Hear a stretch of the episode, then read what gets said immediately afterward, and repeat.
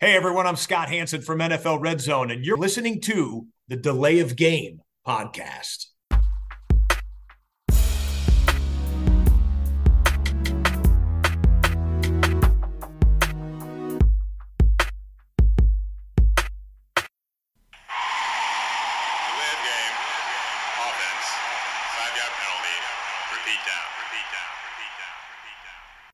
Hallo und herzlich willkommen, liebe Football-Freunde. Hier meldet sich die Layoff Game, der Football-Podcast am Dienstagabend. Es ist Episode 281. Und nach dem Solo-Ritt in der vergangenen Woche, ich weiß nicht, ob ihr es gehört habt, ich war selber hinterher irgendwie so, gab schon mal bessere Episoden, aber das müssen ja auch letztlich andere beurteilen. Bin ich heute nicht alleine. Äh, zweimal hintereinander wäre das auch alles andere als cool. Und deshalb freue ich mich, dass er zurück ist. Der Ehrenbürger Griechenlands ist zurück. Hallo Christian. Hallo Tobi, ja, vielen Dank. Bin, bin demnächst schon wieder in Griechenland, aber das, äh, das nicht privat, sondern beruflich nächste Woche. Auch, da, auch das Ja. noch. Bist du von Ja. Herrn, wie hieß, wie hieß er noch, der, der Pleite-Finanzminister da von damals, Varoufakis? mit, mit dem habe ich nichts zu tun. Nein, nein, Ah, nein. ich dachte, der hätte, hätte dich vielleicht eingeladen. Nein, nein. Also als, als Tourist gerne mal äh, nach Griechenland kommst und äh, bisschen Dankbarkeit dir jetzt entgegengebracht wird. So, nee, nee, so, so weit ist es nicht. Aber ich brauchte ja die Auszeit, nachdem ich davor die Woche ja mit Derek Carr, ob er gespielt hat oder nicht, weil die so eine schlechte Offense hatten, durcheinander gekommen bin. Und ich habe mir zur Strafe dafür, muss ich sagen, ja, sowas ärgert mich immer, habe ich mir zur Strafe nochmal die Saints äh, Highlights angeguckt äh, aus der Woche und äh, es war tatsächlich nicht viel von den, von den Quarterbacks dabei. Ne? Also ich spreche jetzt nicht über die letzte Woche, sondern davor. Ne? Und ähm, ja, das war nochmal eine Strafe für mich, um, äh, um besser, um, um hier besser zu performen im Podcast sozusagen. Also, mal gucken, wie es diese Woche läuft. Hatte ich letzte Woche, als ich aufgenommen habe, schon völlig vergessen, äh, diesen Aspekt. Ja, ja, ich nicht. Ja, es äh, muss, Ja, ich gelobe damit, Besserung. damit signalisieren wir ja eigentlich nur, Christian, dass wir uns auch mal zwischendurch selber hinterfragen, obwohl wir Ja. hier seit äh, ja nun bald sechs Jahren, wir äh, feiern ja bald auch schon wieder quasi Delay of Game Geburtstag, da seit sechs Jahren so viel Scheiß erzählen. Aber äh, wir sind manchmal auch etwas reflektierter, auch wenn wir äh, hier, wenn man uns dann hört im, im Endprodukt, manchmal gar nicht den Eindruck machen. Ja? Ähm, also ich, ich sage wir, also eigentlich ist es nur der Christian, weil ich sage häufig, mir ist das halt scheißegal. Ich erzähle dir, was ich will und dann gibt es nächste Woche eine neue Folge. Ähm, neue Folge, neues Bier ist meine Überleitung. Ich habe es geschafft, zumindest mal ein Bier wieder in den Kühlschrank zu packen, was ich vorher noch nicht hatte. Äh, aber trotzdem geht der Ball erstmal in Christians Richtung. Was trinkst du? Ja, ja, zumindest mal jetzt wieder zu Hause natürlich ein Alt, aber sogar das Uralt. Nicht nur das Alt, sondern das Uralt von Bolton. Das wollten. Ein, ein Klassiker. Äh, oh. Hier läuft es schon über, sorry. Ah, okay. Jetzt habe ich natürlich schon probiert, bevor ich sage, was es ist. Aber ich wollte jetzt nicht, dass irgendwie schon ein bisschen was hier ra- rausläuft. Ich habe nämlich ähm, ein äh, von der Rügener Inselbrauerei ein IPA. Ja, es ist endlich mal wieder ein IPA, was ich trinke, äh, mit dem Titel Tweet IPA. Müsste man das nicht umbenennen jetzt in, in X-IPA? Das heißt doch nicht mehr Twitter. Egal. Wahrscheinlich geht es tatsächlich um den Vogel, der hier drauf abgebildet ist. Äh, das sind ja diese in das Papier eingewickelten Biere. Christian kennt die auch ähm, und ihr Ja, wahrscheinlich auch. Ich habe ich hab irgendwie an Kreide gedacht. Äh, ich war beim Kreidefelsen oder so. Ist, gab's da, hatten die auch mal Ja, sowas? ja, ja, ja, ja, stimmt. Das war auch irgendwie eins, eins von denen. Ja, die haben, das war mir bisher noch nie aufgefallen. Vielleicht ist es auch tatsächlich neu. Äh, I don't know. Ich habe meine App gecheckt, die sagt, hast du noch nie getrunken. Also ab dafür. Nehmen wir mit für den Podcast und fertig ist die Nummer. Ähm, ja, Prost nochmal. Prost.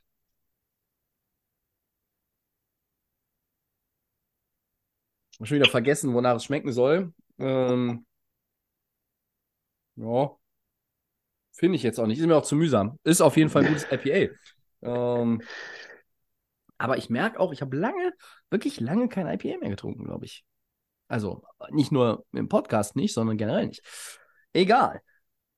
Sei es drum. Ähm, Christian, wir gehen rein in Segment 2. Woche 6 liegt hinter uns ähm, und wir beschäftigen uns normalerweise im Podcast ja auch mal mit Teams ausführlicher in den Headlines, die nicht so gut sind. Heute ist es, glaube ich, ja, obwohl sie nicht so gut waren, sind es eigentlich ausschließlich Teams, die eher so oberes Regalbrett sind. Ähm, wir gehen in die NFC und stellen fest, erster Loss für die 49ers, die 17-19 bei den Browns verloren haben. Und erste Niederlage auch für die Eagles, die 14-20 bei den, hier steht tatsächlich Jets. Ach stimmt, das war auch die Jets. das waren die äh, Jets. verloren ja. haben. Ähm, die, die ersten Fragen an, äh, an dich heute. Wie überraschend kamen für dich die Niederlagen der beiden NFC-Top-Teams und was bedeuten sie für die beiden Teams dann auch für den nächsten Abschnitt der Saison? Also ich fange mal mit den, ja, ich fange mal mit den 49ers an, meine Gedanken dazu. Es war, glaube ich, ein, von vornherein ein schwieriges Spiel. Also Cleveland ist ja nicht so schlecht die Saison. Ne? Man muss ja sagen, die, die sind jetzt 3-2, waren vor dem Spiel 2-2, also ja, irgendwie ein Mittelklasse-Team. Und warum sind sie gut? Weil die Defense gut spielt. Die spielt richtig gut dieses Jahr. Ähm, äh, der, der Defensive Coordinator, der äh, Sport ist das ja jetzt, der hat da äh, eine sehr gute Arbeit geleistet. Die haben nur bis jetzt äh, 77 äh, Punkte kassiert. Das ist top in der Liga. Ich denke schon, ne? Ich sehe nichts, nichts weniger. Ähm, das heißt, ja, das ist das Prunkstück, die Defense. Und die Offense mit Watson, naja, die läuft manchmal so, mal so. Er hat ja so mittelmäßig gespielt, mal ein bisschen besser, mal ein bisschen schlechter, aber das ist nicht, ne, das, das Herzstück. Dann haben sie noch Chubb verloren und jetzt mit einem Backup gespielt, aber trotzdem bleibt das Team, weil es ja schon diese, ähm, ich sag mal, diese Philosophie hat, oder das ist die Stärke, bleiben sie schwierig zu spielen. ne? Sie spielen zu Hause, äh, dann in der, in der Situation mit einer guten Defense und da hatten die 49ers dann Probleme. Und ich habe vorher auch ein paar ähm, Sachen mir durchgelesen und ein paar Podcasts gehört und da war schon, ja, äh, das ist so vielleicht ein, so, so ein Spiel für die 49ers, was man verliert. Ne? Das ist, äh, man muss nach Cleveland, das ist ja auch nicht gerade um die Ecke und es ist nicht, äh, kann man sich dafür motivieren, wenn man vorher vielleicht gegen spannendere Mannschaften in der NFC gespielt hat und es ist nicht ein Divisionsspiel und es ist, es ist vielleicht irgendwie so, ein, so eine Sache, die man dann auch übersieht im, im Schedule, ne? Gegen so einen Backup-Quarterback dann. Äh, und das ist da, ja, das ist auch eine, eine, die spielen hart, die, die Browns, ist vielleicht kommen dann die ersten Verletzungen, weil in den letzten Wochen hatte man ja gedacht, okay, ja, die, die 49ers mit ihrer Offense, wenn alle fit sind, sind die eigentlich nicht zu schlagen, die haben, sind zu variantenreich. Und dann war es ja auch ein, ein Spiel, wo dann äh, McCaffrey rausgegangen ist. Ne? Und es, es hat sich so ein bisschen bewahrheitet. Dann zwischendurch war äh, dann auch mal in der O-Line äh, der, der Left Tackle, glaube ich, äh, verletzt. Und es war Ja. so ein, es, ne, es war nicht, es lief nicht rund bei den 49ers. Es war genau das. Der eine ist verletzt, der andere ist verletzt. Und trotzdem war es ja auch noch ein Spiel, was sie hätten gewinnen können. Ne? Äh, Ja. Sie waren am Ende, äh, hatten sie das Field Goal, äh, was war es, 42 Yards oder sowas Ja. äh, zum, zum Sieg. Und dann nehme ich einfach da mit. Für mich ist das, die 49ers sind weiter ein sehr, sehr starkes Team. Wenn alle fit sind, sind sie absoluter Titelfavorit. Sie sind aber natürlich ein bisschen top-heavy mit den, mit den ganzen teuren Spielern, die sie auch haben. Und da ist der eine oder andere verletzungsanfällig. McCaffrey vielleicht, ja, der, der Tackle äh, ist schon ein bisschen älter, dann hast du, äh, ja, Kittel ist auch öfters mal ausgefallen, schon in der Vergangenheit, oder Debo, ja. Also du hast ein paar Spieler, die, die vielleicht auch mal ausfallen und dann wird's, dann kann man sie auch schlagen, ja, in den richtigen Situationen. Aber Sorgen mache ich mir über die 49ers eigentlich nicht. Das war so ein Spiel, was man mal verlieren kann. Man ist immer noch, ähm, äh, führt, äh, führt damit die NFC an. Ähm, und äh, ist, ist gut unterwegs. Ne? Äh, mit, mit 5-1 sind sie da in der Division auch weit vorne. Ja, die Eagles habe ich ein bisschen schlechte, oder möchtest du erst noch was zu von Niners sagen, oder soll ich vielleicht noch? Äh, äh, ja, gerne. Ich, ich gehe da, geh da kurz Ja. noch mit, mit, mit rein direkt. Ja, Ähm, klar. äh, du hast gesagt, sie haben gegen die zweitbeste Defense der, der NFL gespielt. Ne? Ähm, sie selber haben auf dem Papier die beste. Und äh, dass es jetzt keine High-Scoring-Affair wird, war dann eigentlich auch zu erwarten. Ähm, Trent Williams ist raus gewesen, ja, der Left Tackle. Auch Debo Samuel ist ausgeschieden in dem Spiel, Christian McCaffrey. Und auch wenn man am Ende natürlich dieses Jake Moody Field Goal hat äh, und damit auch mit diesen Ausfällen das Spiel gewinnen kann, sollte, können, sollte, sollte, müsste, wie auch immer, ähm, bleibe ich auch dann ganz ehrlich und sage, naja, also wenn du äh, wenigstens einen gehabt hättest, Samuel oder CMC, äh, ja, dann hättest du das Spiel wahrscheinlich trotzdem irgendwie, wäre das Field Goal nicht so relevant gewesen, weil ich glaube, dann hättest du das Spiel gewonnen. Knapp, Ja. ja, knapp, weil die Browns haben mit Herz gespielt, die haben die beste Defense vom, vom Scoring her, 77 Jetzt, ja. abgegeben, eben nochmal drauf geguckt auf die, auf die Standings, hast du recht. Ähm, aber das ist ja, ähm, ja, es ist, es ist am Ende, ist es ein Spiel, was dir vielleicht ja auch hilft, damit du sehen kannst, woran du arbeiten musst, ja. ähm, nicht, dass jetzt schon irgendwie dieser Perfect Season Talk angefangen hätte, aber irgendwann in den nächsten Wochen, du bist vielleicht 6-0, 7-0, 8-0, dann fängt es an, ja, dann fängt es an so ein bisschen und das ist manchmal für Mannschaften auch nicht besonders gut. Ähm, insofern war es natürlich auch sehr überraschend. Klar, man weiß um die Stärken der Cleveland Browns, aber die haben mit PJ Walker gespielt, liebe Leute, ja. Da war kein Deshaun Watson da, PJ Walker, äh, da denkst du, oh, gegen die 49ers Defense. Ei, da nehme ich doch mal lieber alle Cleveland Browns aus meinem Fantasy-Roster raus, weil das wird nichts, ja. Ähm, und da habe ich schon auch dann am Ende die Augenbraue hochgezogen und gedacht, ja. Aber die, die alle rauszunehmen. Das habe ich, das hab ich jetzt nicht kommen sehen. Und am Ende muss man einfach sagen, es sind auf der einen Seite die Verletzungen, wo man sagt, okay, die, diese, die 49ers, normalerweise, dann würden sie das knapp gewinnen, aber sie würden es gewinnen. Und auf der anderen Seite ist einfach dieses, wow, mein Kopf fliegt mir gerade weg, weil es ist PJ Walker, ja. Also nicht, dass das Sean Watson äh, in den letzten weiß ich nicht, wie viel, also er hat noch nicht mal jetzt über die Saison übergreifend nicht mal 17 Spiele irgendwie für eine reg komplette Regular Season sozusagen äh, gemacht. Und er spielt jetzt auch nicht so, dass man sagt, mega geil, aber naja, ist schon was anderes, wenn Deshaun Watson unterm Center steht als PJ Walker und dann gegen die Niners und dann gewinnst du das Ding. Das war schon ganz nice. Ja, aber nochmal, noch Tobi, auch ähm, diese, diese ganzen äh, Spieler runterzunehmen bei Fantasy, das wäre nicht eine schlechte Entscheidung gewesen. Ne? Es war ja wirklich ein hässliches Spiel, würde ich jetzt mal sagen. Ne? 17, 19 am Ende, Field Goals verschossen, beide Mannschaften, war ja auch vorher schon Mist Field Goal von den 49ers, also die haben insgesamt zwei verschossen, äh, Interception drin, auch, auch PJ Walker, der hat jetzt nicht eine gute Leistung gegen die 49ers ge gezeigt. Also vielleicht für seine Verhältnisse irgendwo, aber äh, 18 von 34, 190 Yards, zwei Picks, kein Touchdown hm, ist so, was man auch erwartet hätte, vielleicht, oder? Vom Spiel. Und, und wenn du den auch, auch rushing-mäßig 84 Yards von Ford, ja, gut. Am Boden hatten sie noch ein bisschen Erfolg insgesamt, aber insgesamt fand ich, war es ein, irgendwo ein hässliches Spiel.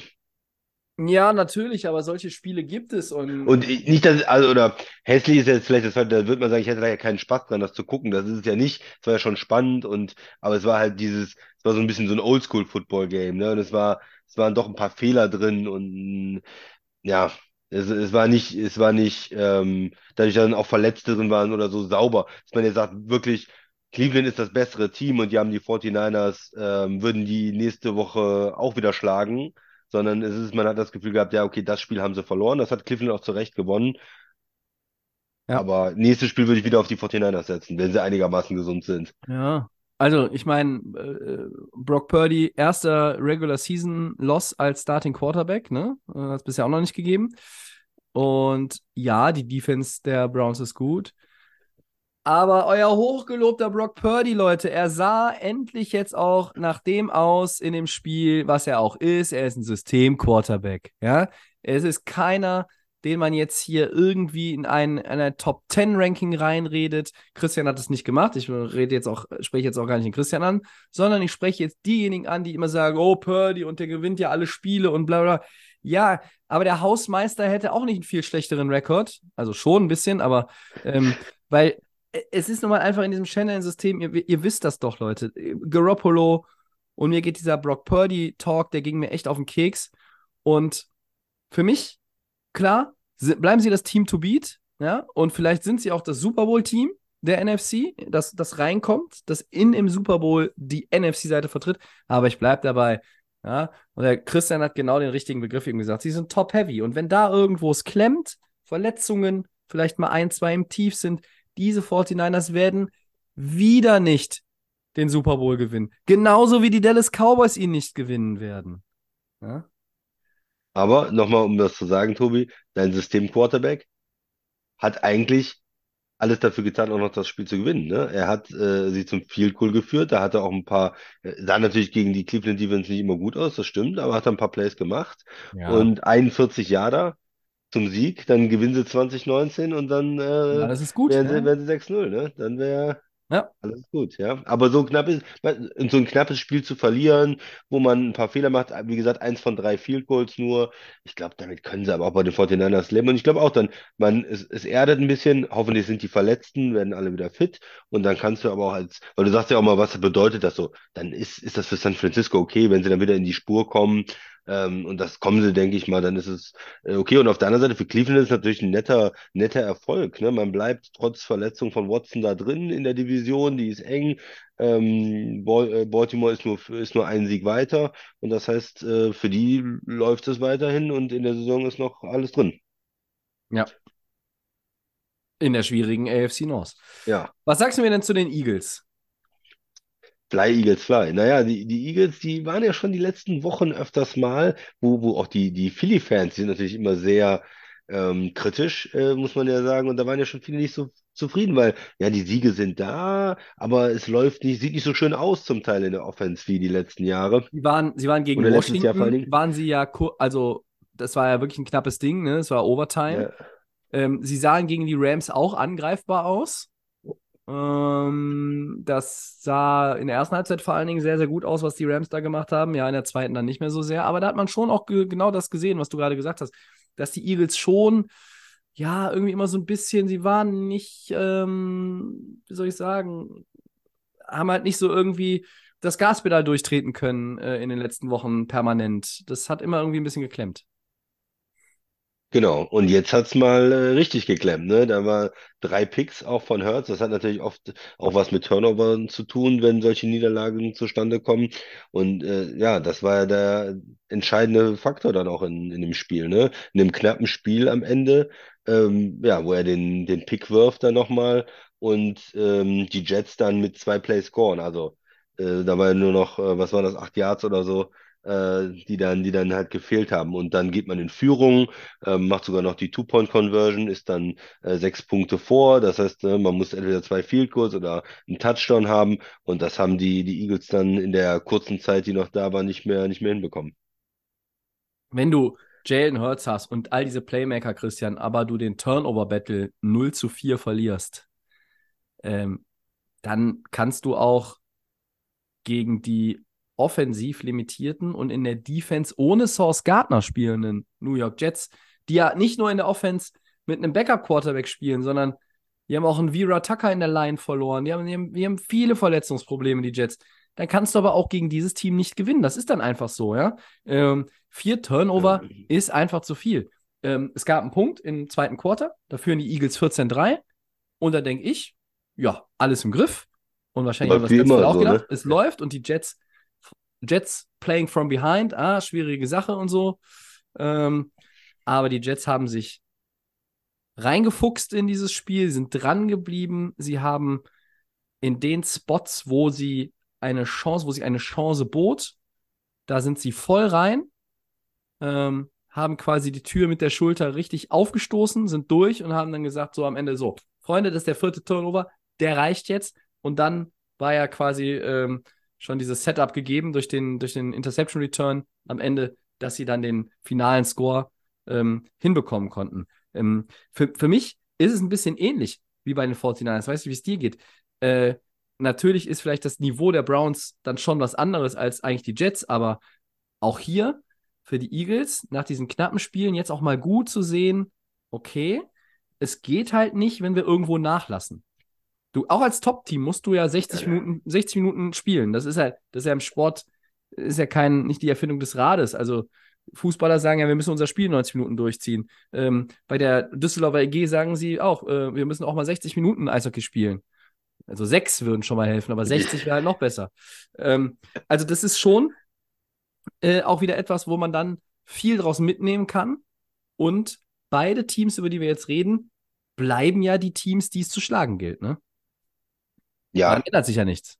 da, daran ändert sich nicht, sie sind ja weiter vorne, vorne dran, haben ja genug auch schon äh, diese Saison getan, um, um vorne zu stehen, um, um sich das zu verdienen erstmal. Und ja, die, die, genau, die Eagles sehen dann halt, okay, mit drei Picks und einem, einem Fumble, da ähm, ja, geht's nicht. Und dann muss natürlich auch Hurts besser spielen. Äh, Das, ja, das muss da konstanter werden. Ne? Jets Defense auch wieder ist natürlich gut, ja, die war nicht sehr gut bis jetzt diese Saison und du hast gesagt, äh, fehlen sogar ein paar Leute, aber trotzdem immer noch auch gerade die Front natürlich schwierig gegen zu laufen, schwierig gegen zu spielen.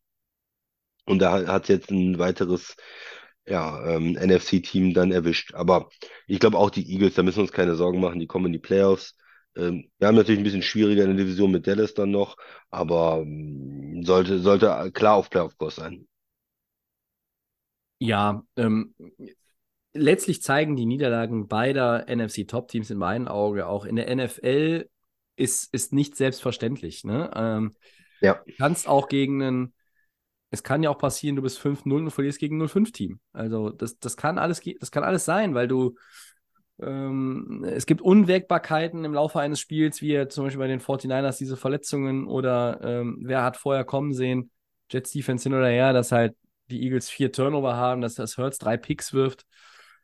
Ähm, ja, gute Teams wachsen daran, aber Und es sind für mich auch die Niederlagen, die sind ja nicht, sind kleine Blowouts, wo man Nee. auch immer sagt, oh Gott, Nee. die geben 200 Yards ähm, Rushing ab oder so, dass man sagt, okay, ich muss jetzt ganz neu über das Team denken. Es hat riesige Schwächen, die jetzt auch immer wieder ausgenutzt werden können. Und ich, das sehe ich jetzt nicht. Es waren zwei knappe Spiele, die man verloren hat.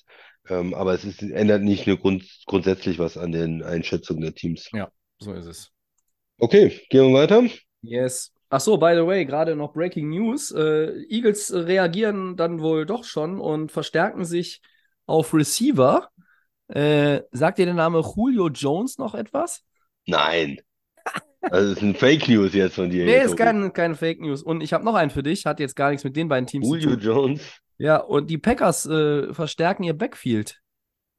Wer ist denn da verletzt, dass sie das Backfield verstärken müssen? Ich dachte, Aaron Jones spielt jetzt mal wieder. Ja, der ist ja die ganze Zeit immer ausgefallen und war dann Ja. wieder verletzt und so. Dylan hat ja viel gemacht zuletzt.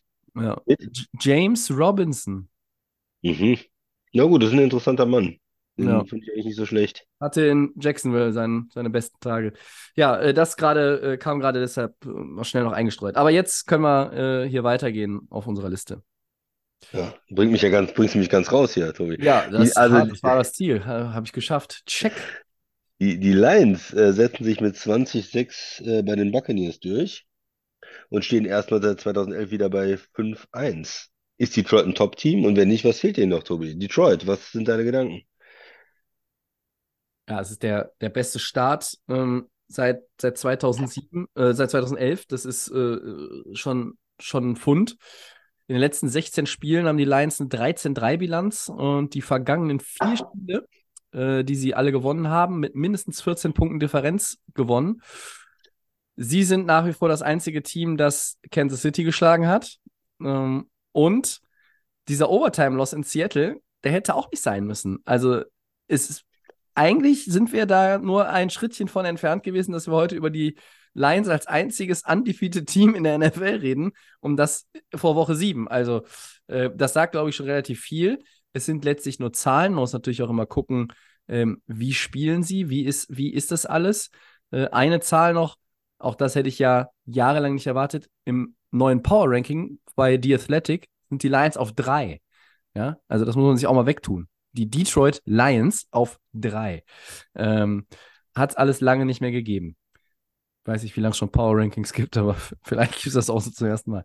Ähm, ja, äh, zu den Lions muss ich, muss ich nochmal ein bisschen differenziert auch ähm, äh, was sagen. Auf der einen Seite gibt es da diese Offense natürlich äh, von Jared Goff geführt. Die macht 28 Punkte im Schnitt, ist damit äh, von den Punkten die viertbeste. Ähm, Jared Goff ist der drittbeste Quarterback, was das äh, Rating anbelangt, mit äh, über 105. Ähm, Rating ist ja, kann immer mal auch ein Indikator sein, wird manchmal auch vielleicht ein bisschen überbewertet. Er hat jetzt ja, er hatte diesen Streak ja auch, ne? Ähm, den er da äh, ohne Pässe, ohne Interception, der ist dann zu Ende gegangen. Äh, ich glaube, er hat mittlerweile auch drei Interceptions geworfen in der Saison, aber er ist gut. Mich freut das ja sehr für ihn. Ähm, weil man ja auch, auch in Detroit haben ja viele gesagt, ja, der kommt dahin, der verliert seinen Starting-Job, der ist ein Platzhalter, ein Bridge-Quarterback, äh, bla bla Ein bla. Jahr, zwei Jahre, ja. Ja. Aber er hat tatsächlich als, ähm, ich meine, wir haben viele Nummer 1 Picks gesehen, Christian, die als Quarterbacks von dem gedrafteten Team weggegangen sind, weggegangen wurden, getradet wurden, was auch immer. Und dann einfach ging das im Sturzflug runter und dann war auch irgendwie nur noch Backup oder irgendwie schnell raus aus der Liga. Wo, wo ist dieser Carson Wentz eigentlich? Der Das ist doch mit ist Goff das damals. andere äh, Beispiel. so, ja, der war ja. halt ja auch kein Nummer 1 Overall-Pick. Der war Nee, nur Nummer 2 Pick. Ja, okay. Also äh, für Goff freut mich das. Ich mag ihn einfach ja auch und ähm, dass er da. Für ihn ist das irgendwie das perfekte Szenario, ein perfektes Umfeld. Die Coaches äh, vertrauen auf ihn. Sie lassen ihn auch keine wilden Sachen machen. Ähm, er macht, äh, es, es ist, es ist das, was, was irgendwie geht. Und dann ist auf der anderen Seite halt diese Defense von Aaron Glenn, die letztes Jahr, ja, vorsichtig ausgedrückt, ähm, scheiße war. Ich wusste nicht, wie ich es vorsichtig ausdrücken soll, deshalb habe ich mich für den Begriff entschieden. Äh, und ich finde, die hat eine, eine, eine sehr, sehr gute Execution in der Defense. Aiden Hutchinson ist ein Spieler in der Line, der ähm, auf dem Weg ist, ein, äh, ein Star in dieser Liga zu werden, in meinen Augen.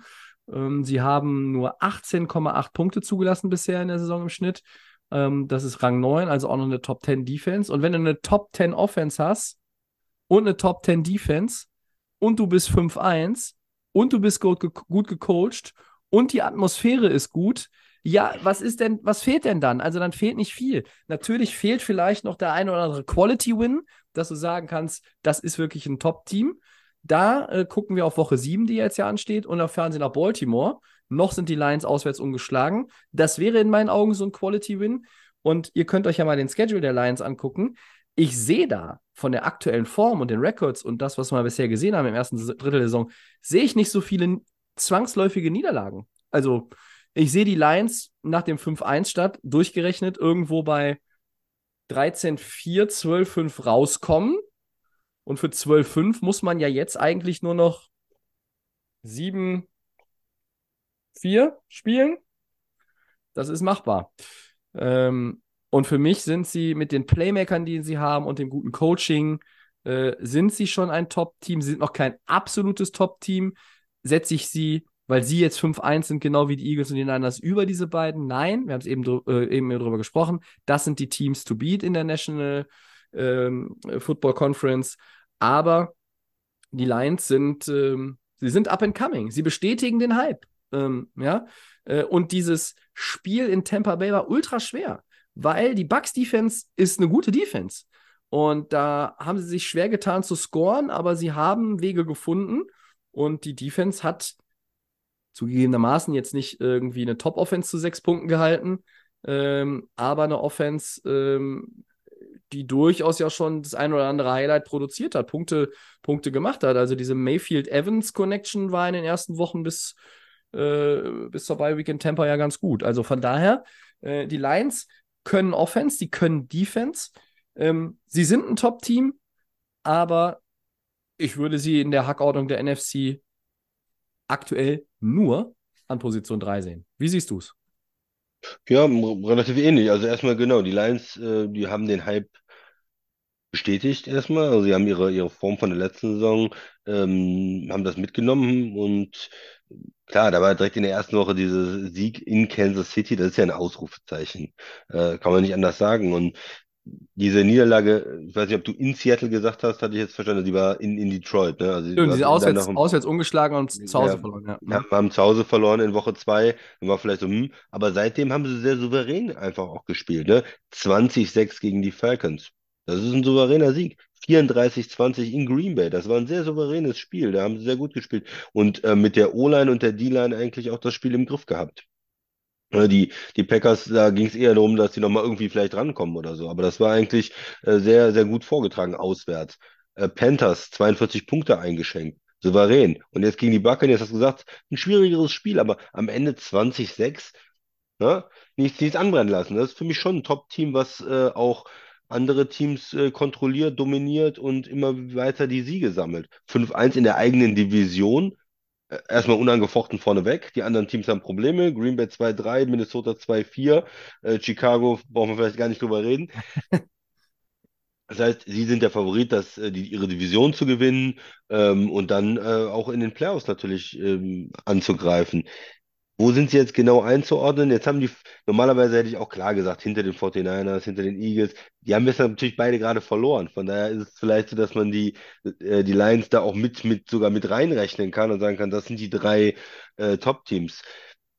Detroit, ähm, Dallas ist natürlich auch immer noch dabei, wobei die schon dieses typische Dallas-Gen ja gezeigt haben, auf einmal irgendwie Spiele zu verlieren und, und dann gar nicht mehr gut auszusehen. Das heißt, den traut man auch immer äh, nur von, von hier bis Mittag. Also ja, Ja. wo würde ich es im Moment einschätzen?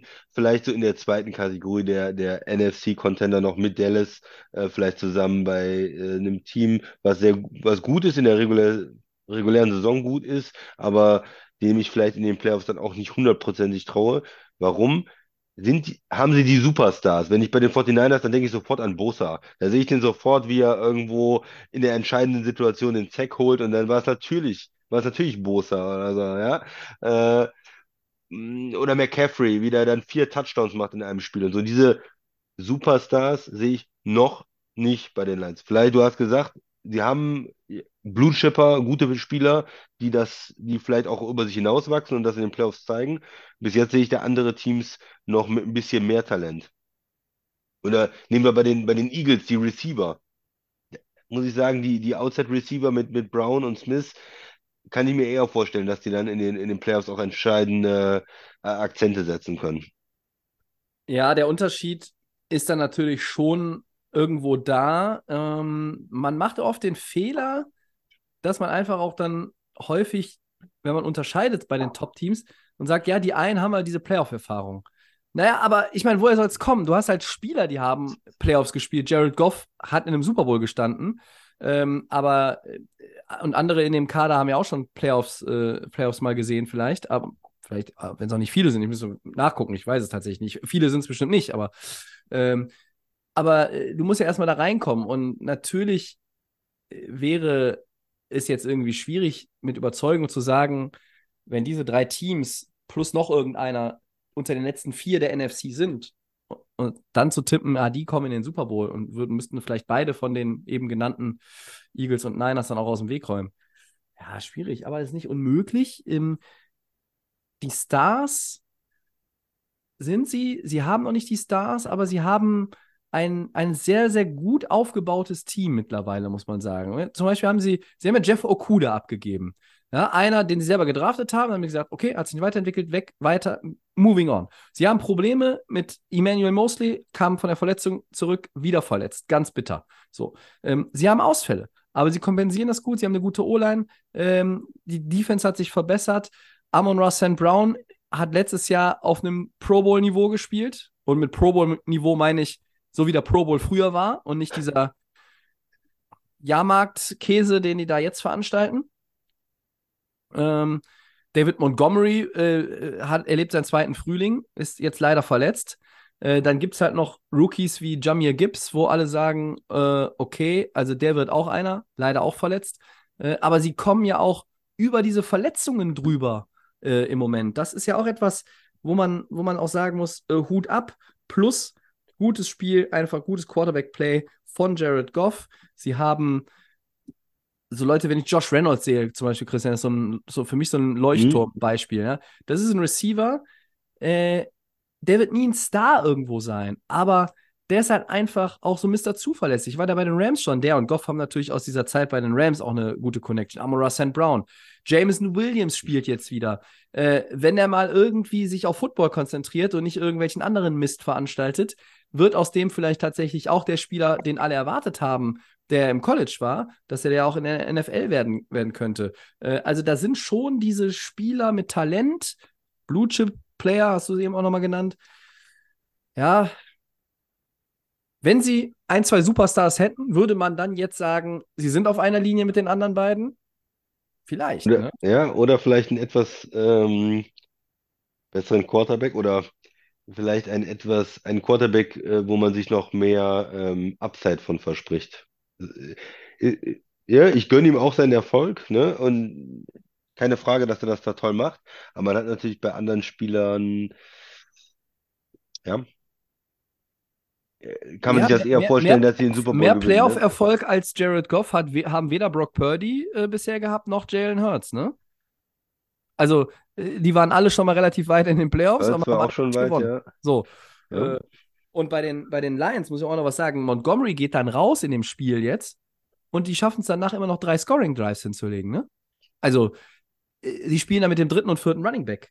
Ähm, und diese Defense, äh, die bringt halt irgendwie Statement-Performance nach Statement-Performance, äh, obwohl sie halt auch Leute nicht hat. Also ich bin, ich bin ja schon länger auf diesem äh, Lions-Fanzug und ich habe es mittlerweile auch geschafft, den äh, Lokführer runterzukicken. Ich äh, fahre den Zug jetzt offiziell. Wer, der hält auch noch ein paar Mal an diese Saison, dann könnt ihr noch einsteigen, wenn ihr wollt.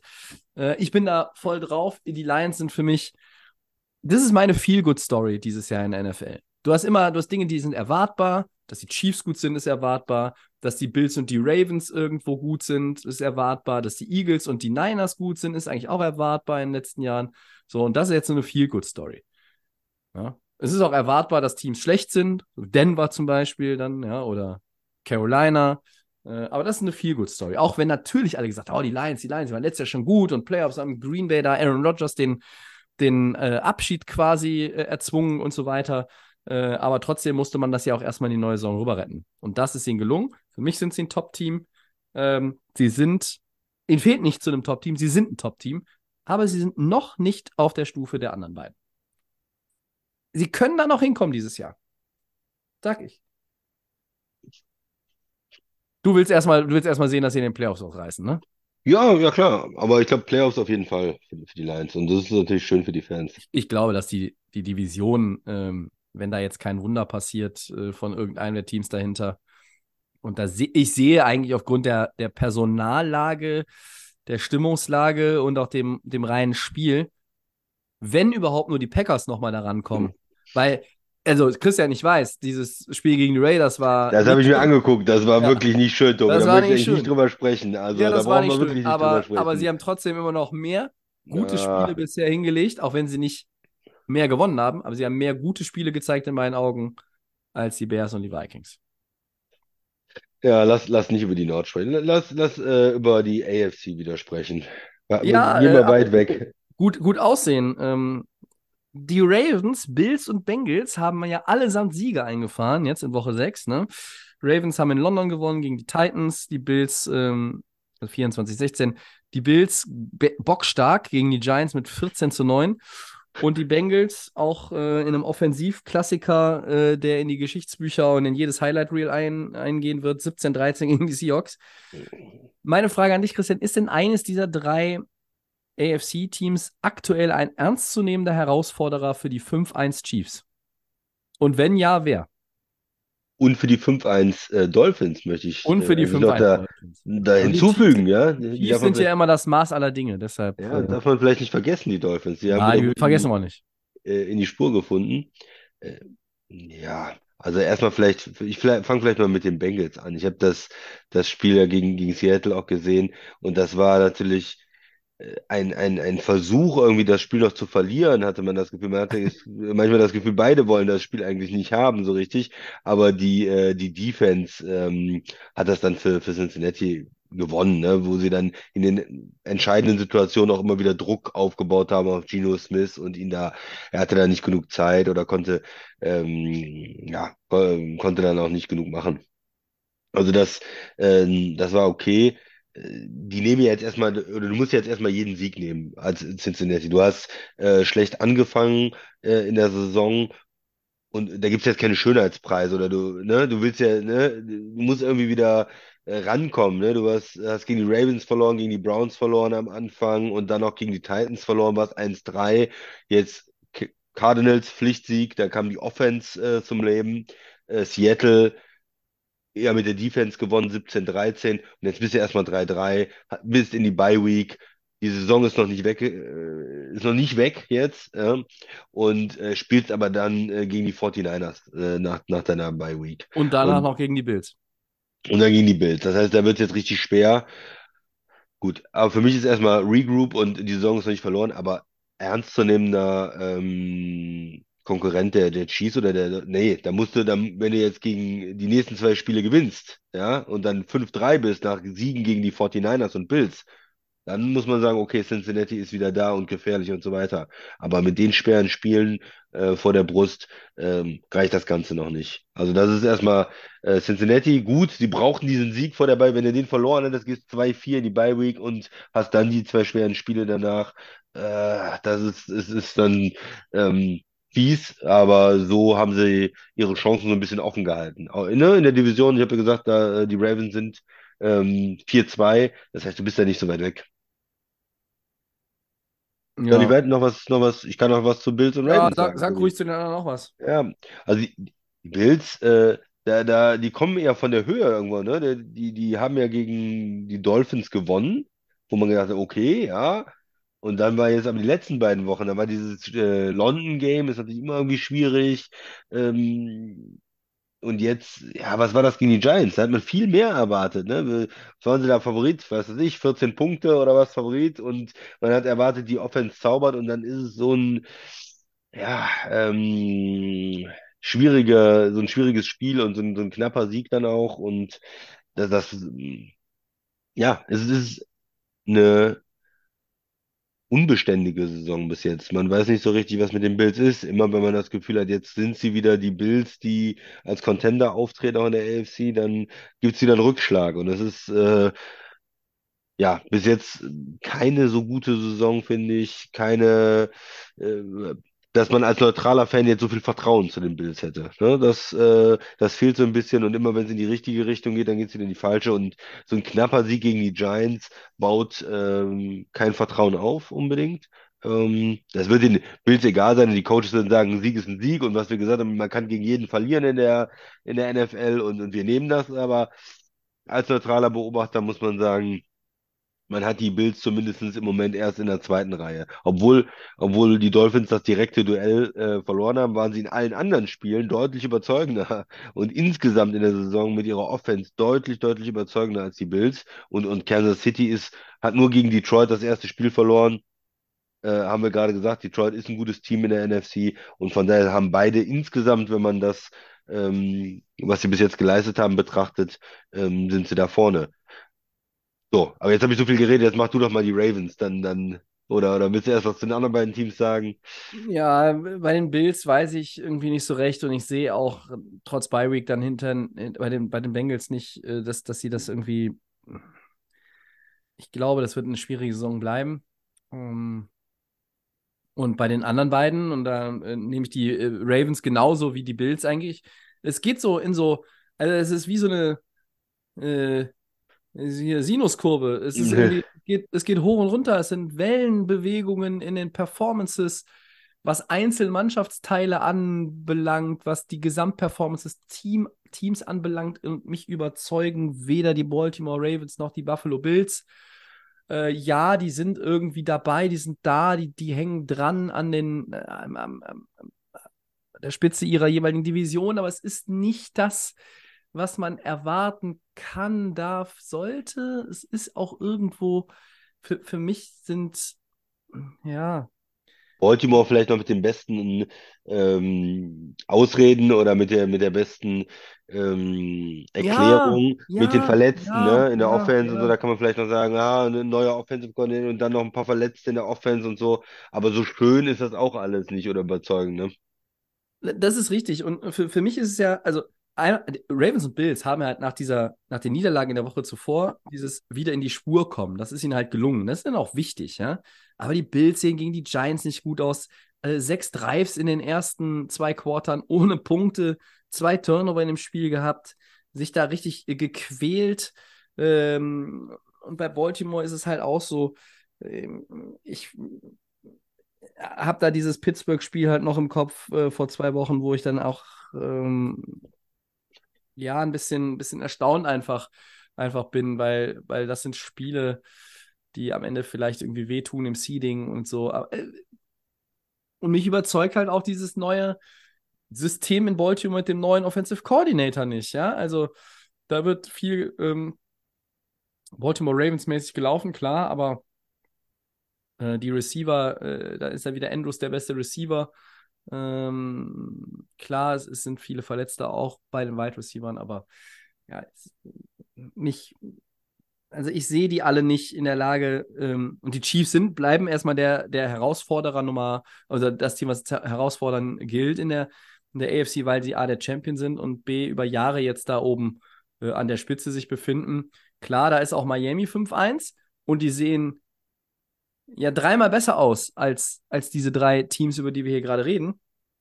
Aber was mir bei Miami bitte auch nicht vergessen werden sollte, bei aller Euphorie, die rund um die Dolphins herrscht, ja, äh, die fünf Siege sind gegen Gegner, die einen kombinierten Rekord von 5 zu 24 haben. Mhm. Ja, und wir sind ja immer ein bisschen zwiegespalten äh, im Laufe einer Saison, wenn wir über Schedule reden. Du kannst nur den Schedule spielen, den du hast. Und auf der anderen Seite ist es halt aber auch für manche leichter, für manche schwerer. Das hat mit der Vorsaison zu tun, entwickelt sich dann auch nochmal in die eine oder andere Richtung im Laufe der Saison, wenn man dann halt sieht, ah, das Team ist ja komplett außer Spur. Ist vielleicht dann eher ein leichtes, leichtes Spiel. Hm. Und ich glaube, dass man die Dolphins, da braucht man irgendwie erst so noch ein paar Wochen, um zu sagen, Big Picture, wie sieht es eigentlich aus? Sie spielen jetzt die Eagles und in Woche 9 in Frankfurt, wie ihr alle wisst, die Chiefs. Ja. Und das äh, wird dann äh, der Punkt sein nach dem Spiel in Deutschland, wo man dann vielleicht sagen kann, wie gut diese Dolphins wirklich sind. Und ich möchte auch noch einen Satz zu Kansas, ja. Kansas, City sagen an der Stelle, Christian. Äh, das ist ja auch nicht so, dass die dieses Jahr äh, äh Feuerwerk um Feuerwerk abbrennen, ne? Das stimmt. Äh, also die haben ihre äh, Verhältnisse nur, muss man ja in Anführungszeichen setzen, andere Teams hätten das gerne, nur 24,5 Punkte im Schnitt. Ähm, das sieht jetzt alles nicht so aus, ähm, wie, wie, wie, also die Leichtigkeit äh, früherer Tage, möchte ich fast sagen. Ähm, und was, was mir irgendwie bei den Chiefs aktuell besonders fehlt, ist die Fähigkeit, dem Gegner einfach die Tür zuzuschlagen in diesen Spielen. Im letzten ja. Quarter, im vierten Quarter, haben die Chiefs zwölf Punkte gemacht. Nicht im letzten Spiel, nein, die ganze Saison. In allen vierten Quartern zusammen. Und das waren alles Harrison Butker Field Goals. Das heißt, die Chiefs haben noch kein Fourth Quarter Touchdown. Sie kriegen die Spiele nicht zu. Deshalb sind auch dann dieses Spiel gegen Denver war ja Thursday Night letzte Woche auch wieder so eine enge Kiste eigentlich gewesen, wo man, eigentlich, wo man sich denkt, warum? Ja? Ähm, woran liegt es? Es ist irgendwie vielleicht ein bisschen Turnover hier in der Red Zone ist die Produktion nicht so äh, zuverlässig in Richtung Touchdowns, wie wir das sonst eigentlich auch von Mahomes und Co. kennen. Ähm, und vielleicht muss man sich da auch noch mal überlegen, ob man vor der Trade Deadline auf Receiver noch was macht in Kansas City. Weil da ist keiner, der sich herauskristallisiert. Also nicht ja. irgendwie, nicht mehr in Richtung, am Ende der Saison habe ich 800 Yards. Also noch nicht mal so einer. Ja? Wir ja. müssen jetzt ja nicht Tyreek Hill irgendwie reproduzieren für die Chiefs oder ersetzen, äh, sondern das fehlt mir auch. Und deshalb ähm, ist die Betrachtung der AFC Top Teams für mich ein bisschen schwierig. Weißt du, was ich meine? Weil du hast halt die drei Teams, über die wir eben geredet haben. Das ist alles so shaky. Dann hast du die Dolphins, die sind 5-1, aber die Siege gingen halt eigentlich gegen Teams, die so, und dann hast du die Chiefs. Und die sind 5-1, die haben eine Top-Defense, ne? Die lassen weniger als 15 Punkte zu, glaube ich. Das ist, äh, oh ja, ich habe es aufgeschrieben. Das ist die zweitbeste Scoring-Defense der äh, National Football League. Ähm, und das, obwohl immer noch Steve Spagnolo da arbeitet, ne? Der ist doch nicht so schlecht. Der blitzt doch mal gerne. Ja, ja, ich meine, der Mann äh, hat einen Super Bowls gecoacht und äh, war, war, war er nicht der Giants Defensive Coordinator? In einem der, der, war, der, der war mal Giants Defensive Coordinator. Ja, Als sie die Patriots geschlagen haben, ja, ja. Also, ähm, öfters mal die Patriots geschlagen. Öfter mal. Ich weiß gar nicht, in welchem, welchem, von welchem Super Bowl redest du denn da? Ja. Dauernd passiert.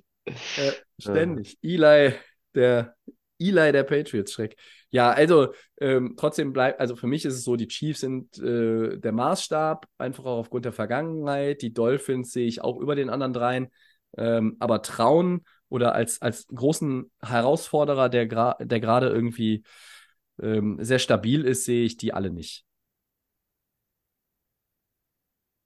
Gut, gehen wir weiter. Wir haben lange über Segment 2 gesprochen, glaube ich, Tobi. Mhm. Gehen wir weiter. Segment 3. Und wir spielen eine Runde Over-Under, Christian. Äh, und gucken mal in eine Division, in der es nicht ganz überraschend eher so wir schwimmen alle in einem Pool im Kreis und keiner setzt sich ab. Da geht es so nämlich zu. NFC South äh, heißt diese Div Division. Und meine Frage für Over Under an dich: Werden für den Divisionssieg in NFC South mehr oder weniger als neuneinhalb Siege nötig sein? Was bedeutet, Under reichen neun oder muss man zehn holen? Dann wäre es Over. Wie siehst du es? Ja, für mich ist ein ganz klares Under. Also bei, bei 8,5 hätte ich vielleicht sogar das andere noch genommen. Du, du glaubst, die Division ist mit 8, 9 zu 9 gewinnen? zu gewinnen. Ja, äh, war das nicht letztes Jahr so? Naja, egal. Äh, auf jeden Fall, die, die, die South ist ähm, ja um, umkämpft. Ne? Wir haben alles so mittelmäßige Teams. Äh, die Saints sind bis jetzt mittelmäßig. Die Buccaneers spielen über ihren Verhältnissen besser, als ich dachte, sind aber am Ende, haben wir jetzt gegen die Lions gesehen, auch äh, nur ein gutes Mittelmaß. Und äh, Carolina ist, ist nicht mehr das. Ne? Die sind unten drin. Äh, die haben noch kein Spiel gewonnen. Und ähm, den habe ich jetzt vergessen. Ah, Atlanta. Atlanta. Ja, die sind auch Mittelmaß. Und von daher, ähm, da wird sich auch, glaube ich, nicht viel dran ändern. Man hat das vor der Saison schon gesagt. Da ist jetzt kein Team. Es ist nicht Philly, ist nicht, sind nicht die 49ers, sind nicht die Lions drin. Es ist eine äh, Division, wo man auch vorblickt, kann Atlanta die gewinnen? Ja, hat man gesagt, wenn Ridder ein bisschen besser spielt, tut er aber nicht. Äh, kann, äh, können die Saints die gewinnen, wenn, wenn Carr total einschlägt und ähm, die haben ja immer noch Talent, ja. Und, und ähm, andere haben vielleicht auch überlegt, ja, wenn es äh, sehr gut läuft, irgendwie in Carolina, äh, ist diese äh, Division vielleicht für die gewinnbar oder äh, Tampa noch mit dem Talent, was da ist. Also ähm, wir, wir hatten uns für, für Atlanta und äh, die ähm, Saints, glaube ich, in der Division Ja. äh, entschieden. Das ist, ist jetzt auch nicht völlig, ja, völlig falsch, völlig abwegig. Kann ich mir noch gut vorstellen, dass äh, trotz dieser der äh, dieses ähm, starken Saisonstarts äh, von Tampa es am Ende zwischen den beiden Teams läuft. Aber sieht auch nicht so aus, als wenn du wirklich ähm, mit neun Siegen äh, die Division nicht holen könntest. Also mich würde das nicht wundern. 9-8 reicht doch. Ich sage auch tatsächlich Under, ähm, aber einfach auch aus dem Grund, weil ich hoffe, dass wenn der Sieger 9-8 ist und dahinter alle 8-9 oder schlechter, dass die Rams mit 9-8 vielleicht eine Wildcard am Ende abgreifen können.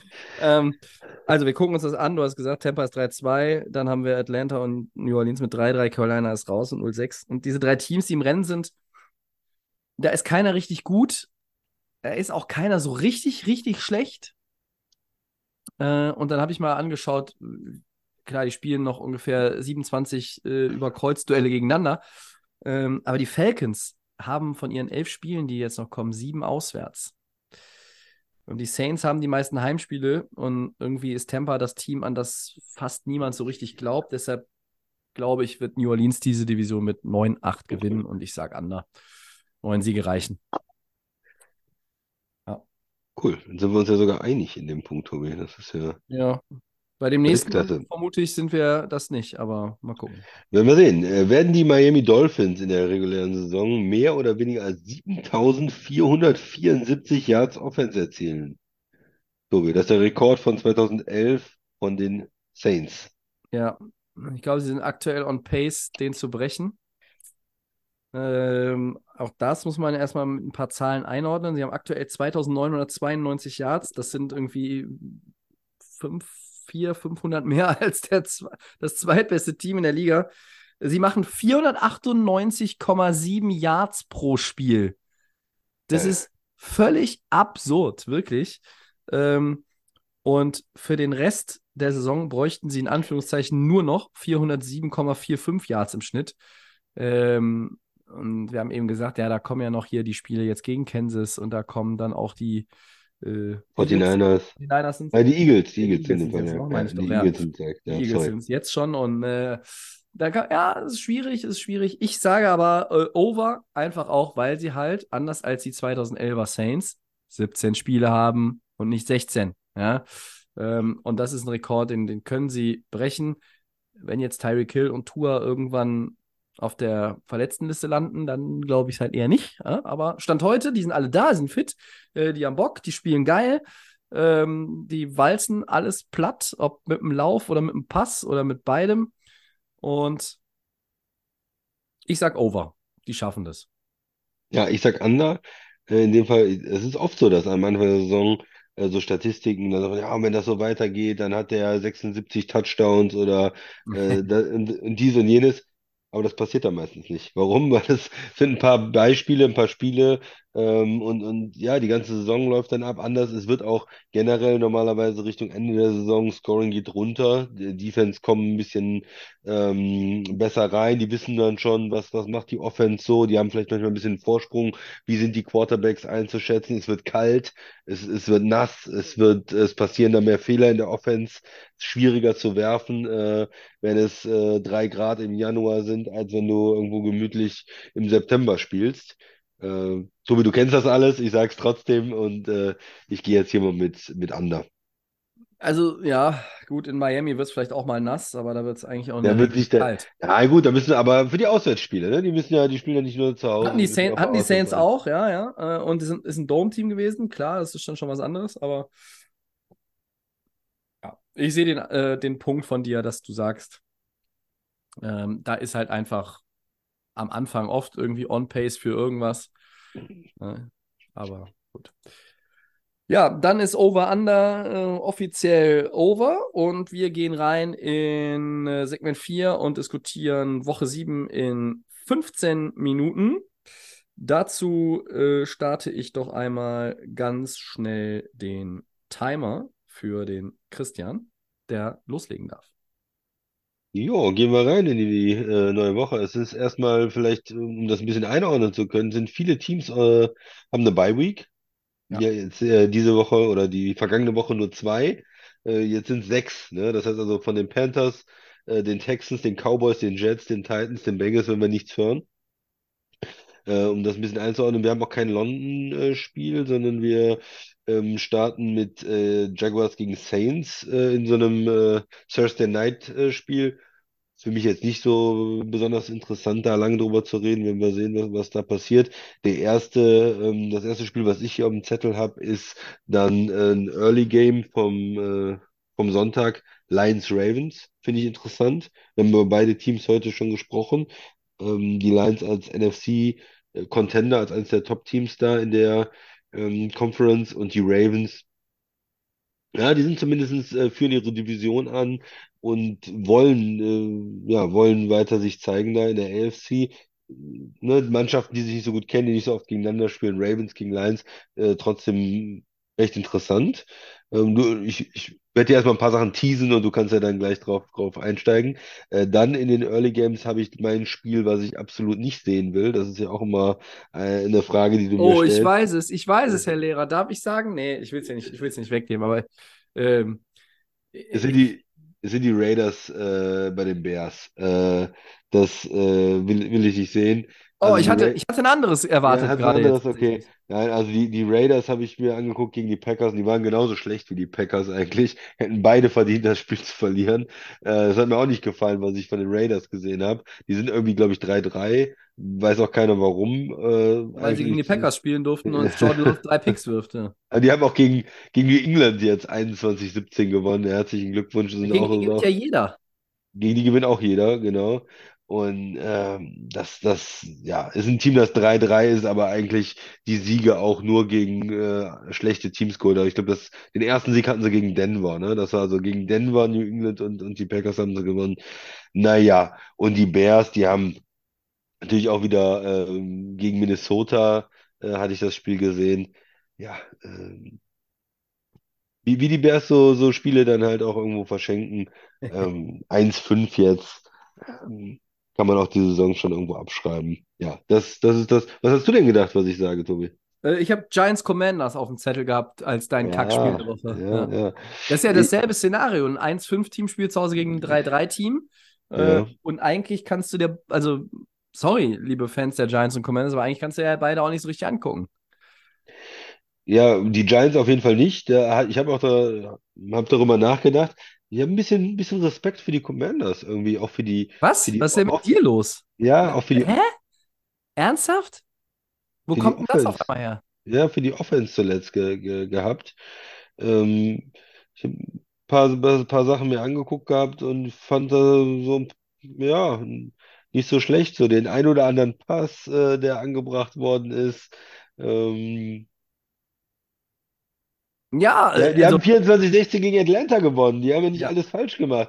Die, die Defense sah auch zum Teil nicht, äh, nicht, nicht schlecht aus, haben da Ritter, der zugegebenermaßen schlecht ist, aber auch ein paar, äh, zu ein paar Fehlern gezwungen Ja. und äh, haben das, das Spiel gewonnen. Ähm, ja, also aus diesem Atlanta-Spiel hatte ich etwas mehr, ich hatte etwas mehr Freude an Washington ähm, als, als an Chicago oder an, an den Raiders. Ja, Darf, okay. darf, darf Also ich, das so ich sagen? halte jetzt mal fest. Du hast also gesagt, äh, Ravens Lions ist so ein Spiel, was du auf dem Zettel hast, ja? Ja.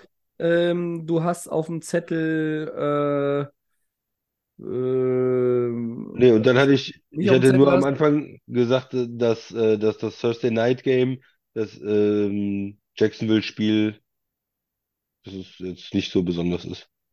Ja, so. Also das heißt, du hast eigentlich diesen, ähm, diesen 19 Uhr Fenster siehst du ja nur so Ravens Lions eigentlich mit Vorfreude entgegen, ja? Äh, ja. Ist auch Mit einem Wort, ja, ja. Highweeks ein bisschen schmaler, das Fenster. sondern- Genau, aber ja, Falcons, Buccaneers oder sowas, Commanders, Giants haben Ja, wir gerade ich- darüber gesprochen, ne?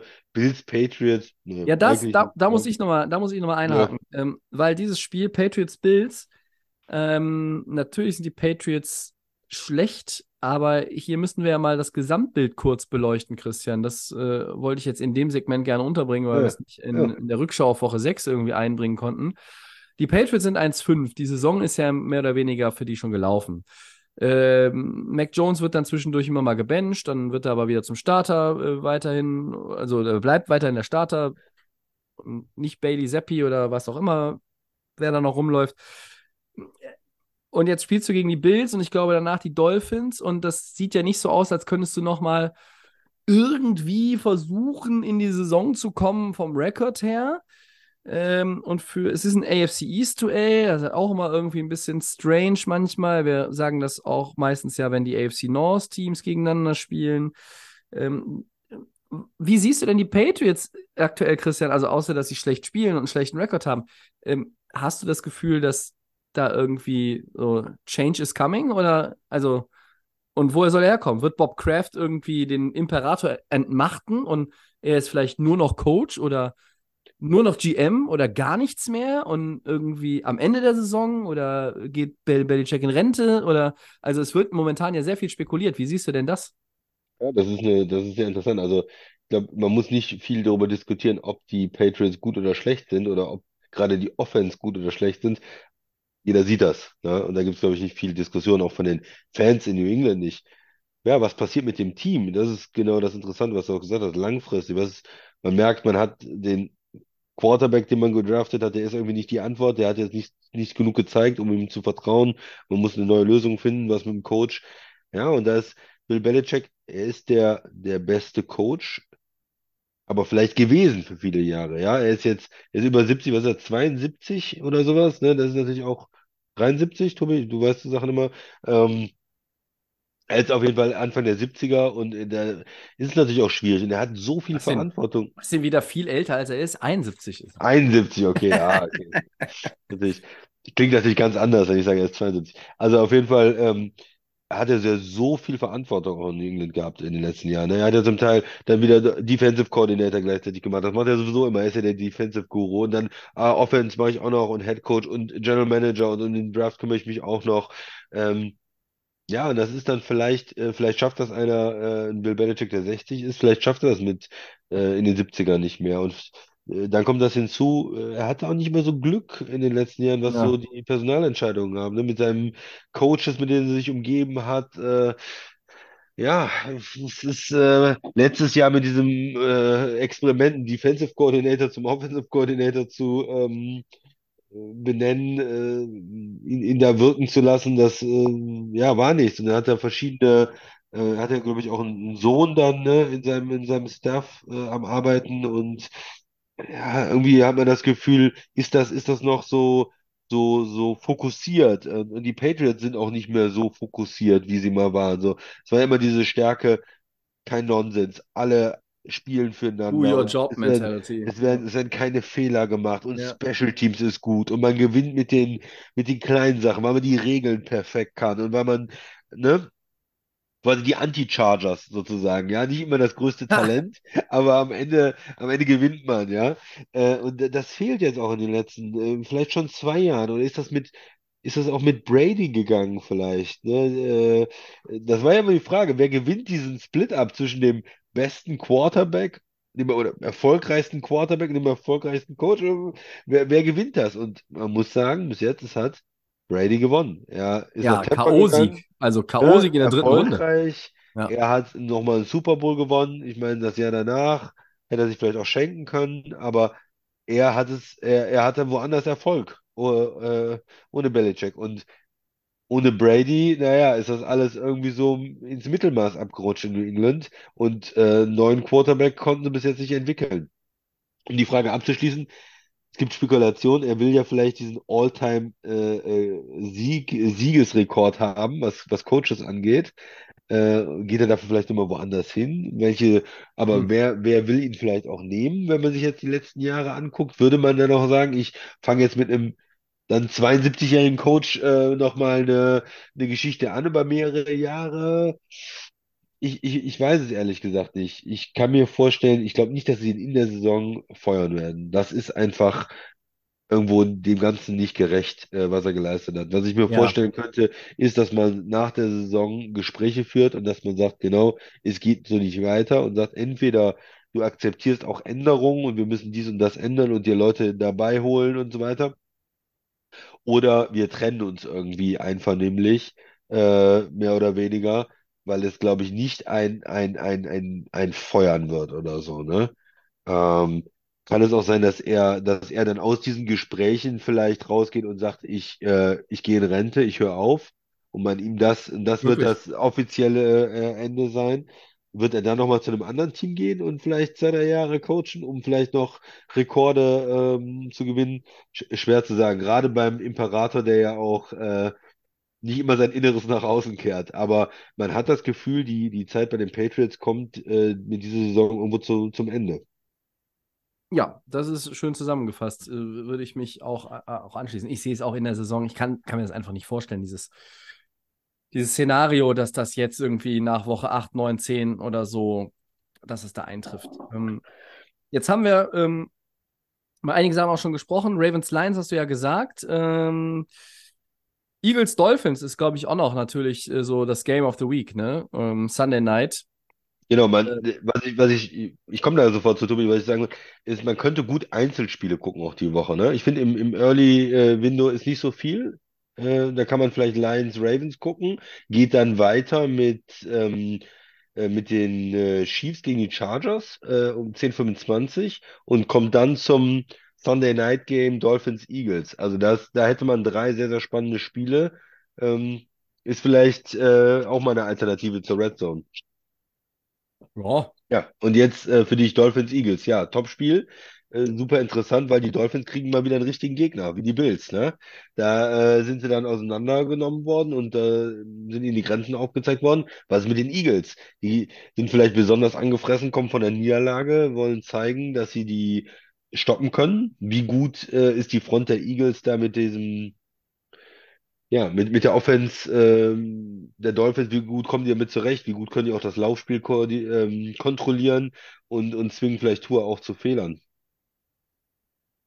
Ja, das äh, habe ich mir auch aufgeschrieben. Ne? Tua gegen die Defense und die Reaktion der Eagles nach dem, nach dem Loss. Ähm, ja, Eagles zu Hause, ja, wütende Ja. Eagles. Oh, es ist schon, es ist schon schwierig dann auch in dem, in der Umgebung für die Dolphins wahrscheinlich. Aber äh, man, man weiß nicht, äh, ich sehe das Spiel tatsächlich ähm, als, als 50-50-Game. Wenn sie bei den Niners spielen würden, würde ich sagen, ah, da sind die Niners für mich schon irgendwie der deutsche Favorit, aber die Eagles hatten halt jetzt einige Spiele, wo es shaky war. Und ähm, die Dolphins können da rein, die können da ran. Mal schauen, was, was das gibt.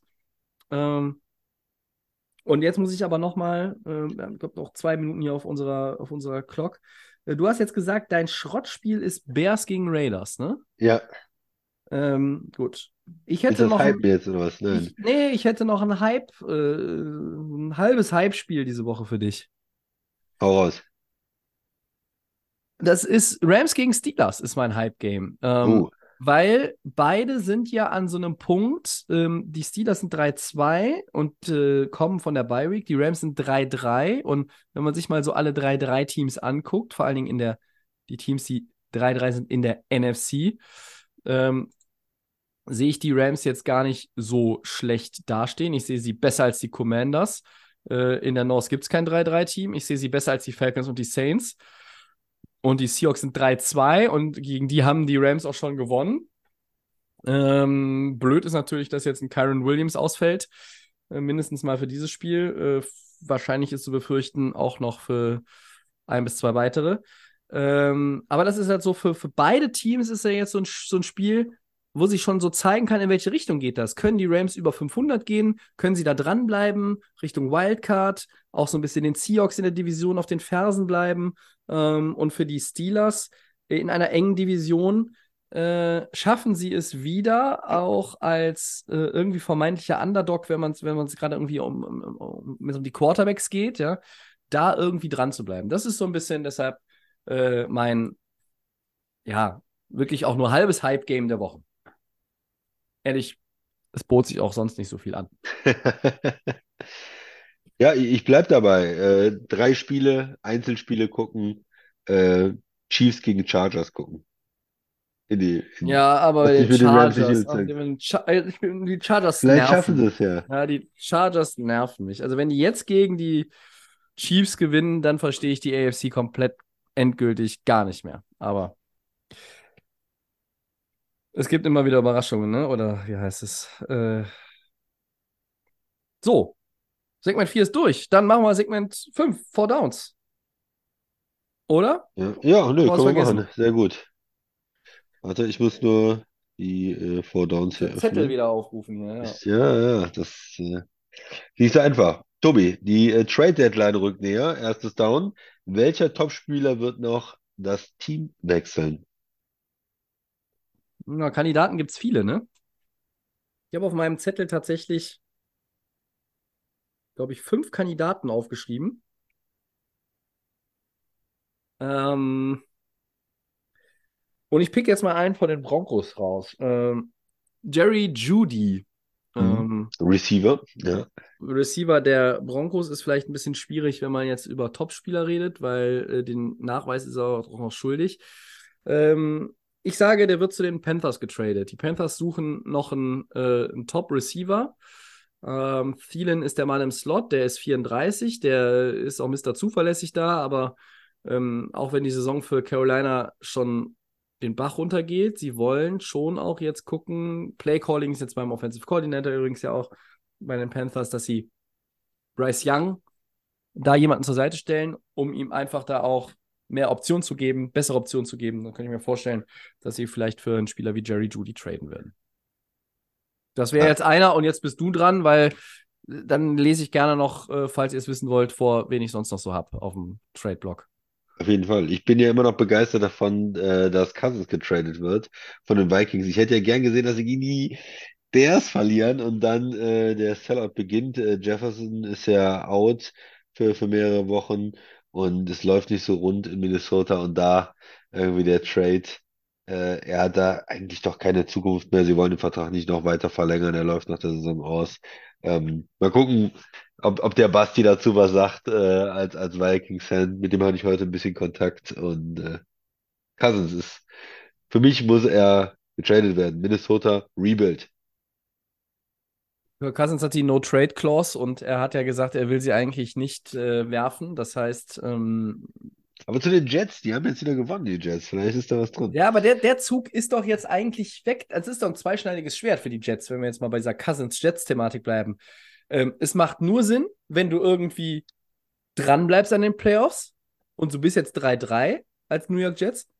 Aber das hat ja auch damit zu tun, auch damit zu tun, dass sein Quarterback etwas besser spielt als noch am Anfang der Saison. Und da, also, da, was machst du dann, ja?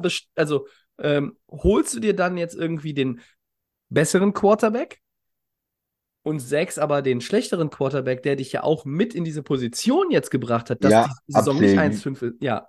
Absägen. Direkt nach ist, Minnesota schicken. Ist schwierig. Und was ist der Preis ne? für einen Spieler, der äh, Cousins ist was? Wie alt? 35? Äh, was ist der Preis, den du jetzt aufrufen musst? Äh, ist das letzte Vertragsjahr, aber die Vikings wollen natürlich noch irgendwas sehen. Mm, I don't know. Also, Und dann kommt in Woche 18 Rogers wieder und dann benchst du den Cousins. ja, das ist für mich ja dann eh ein No-Brainer, aber äh, ja. Aaron Rodgers übrigens ja auch schon wieder äh, ohne Krücken. Das ganze Spiel an der Seitenlinie war, hat Bälle geworfen. Äh, und ähm, die Jets sagen jetzt auch, die Coaches sagen, ja, die Tür wird nicht zugeworfen für ein Comeback diese Saison. Also wilde Sache, wilde Sache, wenn der, Das wäre verrückt. wenn der Bruder tatsächlich da noch irgendwann im echt verrückt. Dezember oder Anfang Januar wieder auf, aufläuft, das wäre, ja, das wäre schon, äh, das wäre schon das größte Comeback äh, seit Michael Jordan die 45 für die, für die Bulls getragen hat, ne, nach dem Baseball-Experiment. Also, es ist ein, ich weiß nicht, diese Cousins-Jets-Nummer, ich sehe sie nicht mehr. Ich sehe sie nicht mehr und ich sehe ihn überhaupt nicht mehr, äh, dass er getradet wird. Äh, und dann versucht Minnesota einfach jetzt noch das Beste aus der Saison rauszuholen. Ich Ja gut, wen hast du noch? Ich meine, äh, ich hatte Cousins auch, aber ähm, ich, ich, weiß- ich würde es gerne sehen zu den Jets, aber ich, ich glaube nicht, dass das passiert. Ähm, Pat Surtain habe ich noch auf dem Zettel gehabt. Cornerback Broncos. Meine Broncos ist ja großer Ausverkauf. Ja, ja, aber die wollen glaube ich, nicht abgeben. Die sagen, das ein, äh, ein Key, klar, das ist ne? natürlich für die Zukunft. Cornerstone. Ja, und äh, Pat Surtain äh, gilt aktuell auch, sorry, bei vielen als der beste Cornerback in der NFL. Ähm, kann man auch drüber streiten. Brian Burns, Panthers. Ähm, auch immer mal wieder ein Name, wenn es um einen Trade geht, der ähm, fällt. Äh, Ein Team, das äh, Hilfe brauchen könnte, um in die Playoffs zu kommen, wenn es um Edge Rushing geht, sind die Rams. Äh, aber bitte nicht jetzt schon wieder einen First Rounder verbrennen. Das wäre wirklich ätzend, wenn man doch endlich mal einen hat. Und äh, Chase Young habe ich noch äh, auf dem Zettel. Äh, wohin auch immer. Oh Aber ja. Hm. ich glaube, dass die 3-3 Commanders, auch wenn sie heute von dir ein bisschen Liebe bekommen haben, die werden nirgendwo hingehen. Und ich glaube, Chase Young braucht auch nochmal einen, äh, einen Neustart irgendwo. Ja. Ja, Ja, also, okay. wir, wir gucken mal, ne? Es sind noch zwei Wochen. Äh, heute, glaube ich, in zwei Wochen ist äh, Trade Deadline. Äh, kleines Problem ist, äh, dass wir an dem 31. vermutlich nicht aufnehmen können, äh, während hier ja alles äh, live passiert, weil da wieder äh, die dienstlichen Verpflichtungen an dem Abend äh, mich quälen werden. Aber gut, schauen wir mal. Zweites Down und dann sind wir bei den Game Picks, die der Christian bei uns mit 8-3 souverän anführt. Ich habe eine 5-6-Bilanz. Ähm, Game Pick Ravens Lions. Heute schon das ein oder andere Mal drüber gesprochen. Ja, spannend, äh, spannendes Ding. Ich glaube, du bist ja auf dem Lions-Hype-Train und bist ja immer für die Lions unterwegs. Und deswegen halte ich hier mal die äh, Flagge der Ravens, äh, der nicht so konstanten Ravens hoch und äh, meinem Fantasy-Quarterback Lamar Jackson. Also, ich gehe mit den Ravens. Ohne eine tiefere Analyse, warum eigentlich?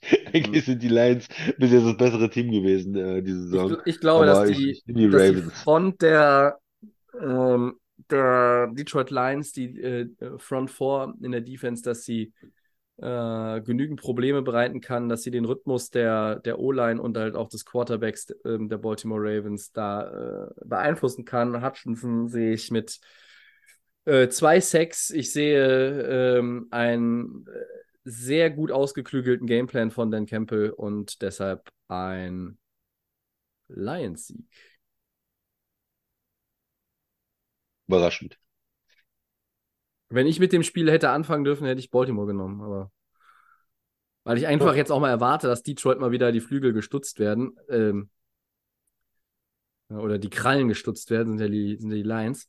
Aber ähm, ich sag euch nochmal, Leute, schaut euch den Schedule an. Ich sehe nicht mehr viele Möglichkeiten, wo Detroit Spiele verliert, wenn alles einigermaßen normal läuft, aber was ist schon normal? Äh, Baltimore ist so ein Spiel. Aber jetzt, Tobi, jetzt darfst du anfangen. Äh, drittes Down, Game Pick, Chiefs gegen Chargers. Kansas City, all day. Ähm, Es war in, den, in, der Vergangenheit ja immer mal so, dass diese Spiele eng waren, dass die Chargers auch mal eins geklaut haben von Kansas City, es ja, den Chiefs schwer gemacht haben, aber diese Chargers steuern irgendwo hin. Äh, die werden wieder eine gute Saison ihres Franchise-Quarterbacks ähm, der für mich über alle Zweifel erhaben ist äh, und auch noch ein, äh, ja, im vierten Frühling befindlichen Keenan Allen haben, äh, aber der Rest ist halt wieder A, verletzt, B, am Underperformen und C, gefällt mir auch das Coaching von Brandon Staley irgendwie nicht so richtig auf Dauer und äh, ich glaube nicht, dass die äh, hier irgendwas reißen können. Kansas City. Ja, im Spiel gegen Dallas äh, war wieder einiges, einiges sah ganz gut aus und am Ende hat man dann trotzdem verloren, ne? Defense immer noch nicht äh, beständig genug und wir haben es wieder verchargert. Äh, und ich Verchargert haben sie es, ja. Ja. Ja. Also du, das, du nimmst auch Kansas City, ne? Ja, ja, ich nehme auch die Chiefs. Ja, habe ich schon, habe ich schon aufgeschrieben, bevor wir angefangen haben aufzunehmen heute. Ja. Viertes Ich und ja letztes gewinnen. Down. Ich will ja richtige Picks äh, liefern hier. Ja, ja. Viertes und letztes Down, Gamepick Eagles, Dolphins. Eagles, natürlich. Ja, und nur damit ich irgendwie Zu Hause. kann. In Philadelphia. Nur damit ich wieder rankommen kann, irgendwie vielleicht. Fly, Eagles, fly. Ah, ich sehe also Super Bowl Detroit Lions gegen Miami Dolphins, da kannst du mich verbuchen. Das wäre das wär mal was völlig anderes. Das wäre irgendwie mal schön, sowas. Aber ähm, alleine äh, der Glaube fehlt, so auf, auf äh, lange Sicht. Okay, Christian, das war's, ne? Ja, fürs Ja, wir, Erste. wir sind durch. Ähm, Folge 281 von Delay of Game ist im Kasten. Vielen Dank, Christian. Und vielen Dank Sehr euch gerne. fürs Zuhören. Wir empfehlen euch äh, die diversen Plattformen, wo ihr diese und auch alle anderen Episoden euch reinziehen könnt.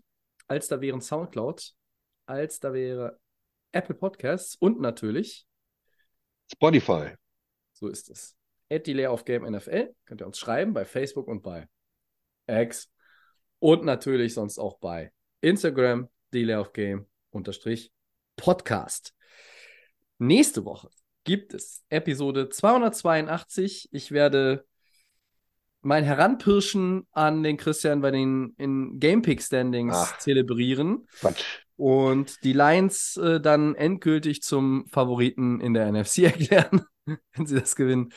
Äh, und dann schauen wir mal. Und natürlich äh, sehr darauf gucken, was Miami im Topspiel noch so macht. Also, wir wünschen euch viel Spaß mit Woche 7. Wir werden ihn äh, hoffentlich haben. Äh, und dann sind wir für heute einfach mal raus. Ciao.